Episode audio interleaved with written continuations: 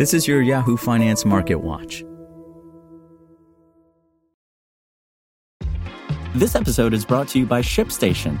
You know, some things take a lot of work, like sending little robots to far off distant planets. And just as that's challenging, so too is running a successful e commerce business, especially when there's so much to do. So I want to introduce you all to ShipStation. Now, I love using ShipStation because of its easy to use dashboard, which makes managing orders and printing labels a breeze and super smooth. Oh, and the customer service is just out of this world. It's exactly what you need to help grow your business. Sign up for your free 60-day trial at shipstation.com slash technews. That's shipstation.com slash technews. This is Yahoo Finance Daily, a daily update on the top business, finance, and stock market news from around the world. Let's jump into today's stories.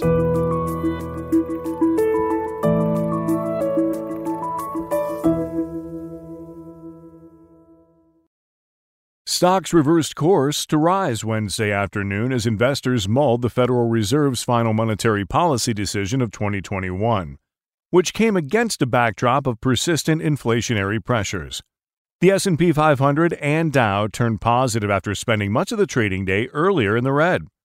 Bond yields rose in the immediate aftermath of the Fed's 2 p.m. policy statement announcement, and the benchmark 10-year Treasury yield added more than 3 basis points to rise above 1.47%. All eyes on Wednesday were on the Federal Reserve's monetary policy statement. In this, the Fed announced it was speeding the withdrawal of its crisis era stimulus programs. The Fed ramped up the rate of tapering of its asset purchasing program to $30 billion per month.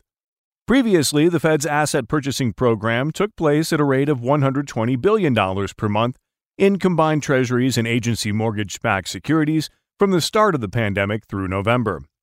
Last month, the Fed began dialing back these purchases by $15 billion and announced another $15 billion reduction for December. The Federal Reserve's updated summary of economic projections, or so called dot plot, also showed the likelihood of several interest rate hikes next year. The updated projections show the median member of the Federal Open Market Committee expected three rate hikes in 2022, followed by as many as four hikes in 2023 and as many as two in 2024. This charted out a quicker cadence of rate hikes than projected in the Fed's September dot plot. The firming economic recovery and soaring inflation has given the central bank room for a more hawkish tilt to policy. Last week's Consumer Price Index showed the fastest surge in U.S. consumer prices since 1982 on a year over year basis in November, and on Tuesday, the U.S. Producer Price Index jumped by the most on record at a 9.6% year over year increase for last month. The Federal Reserve's latest statement suggests that officials were taking note of the rising prices.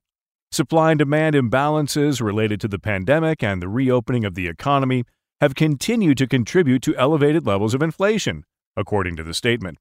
A number of strategists noted the trading activity in recent sessions and weeks reflected the market already pricing in a more hawkish Fed. Software and other growth names were some of the biggest laggards in the major indexes during Tuesday's session, and the Nasdaq dropped more than 1% during the trading day. When you have an anticipation of higher interest rates, growth stocks or long duration growth stocks certainly get hit the hardest. Art Hogan, National Chief Market Strategist, told Yahoo Finance Live on Tuesday. When you do that net present value calculation with a higher interest rate, that implied multiple or ascribed multiple to growth names comes in. So a lot of that's been priced in. When you think about some of those real growthy names and momentum names and risk assets, they've seen a lot of carnage.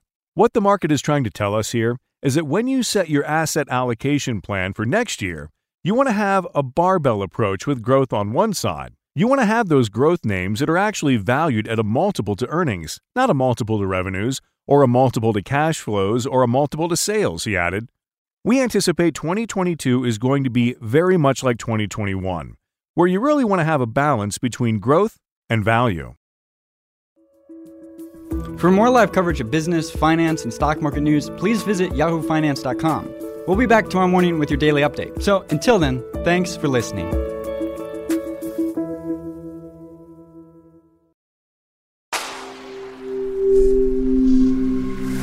SpokenLayer. Want to learn how you can make smarter decisions with your money? Well, I've got the podcast for you.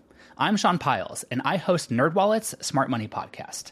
Our show features our team of nerds, personal finance experts in credit cards, banking, investing, and more. And they'll help you make the most of your money while cutting through the clutter and misinformation in today's world of personal finance. You'll get clarity on strategies to help you build your wealth, invest wisely, shop for financial products, and plan for major life events. Listen to NerdWallet's Smart Money Podcast wherever you get your podcasts.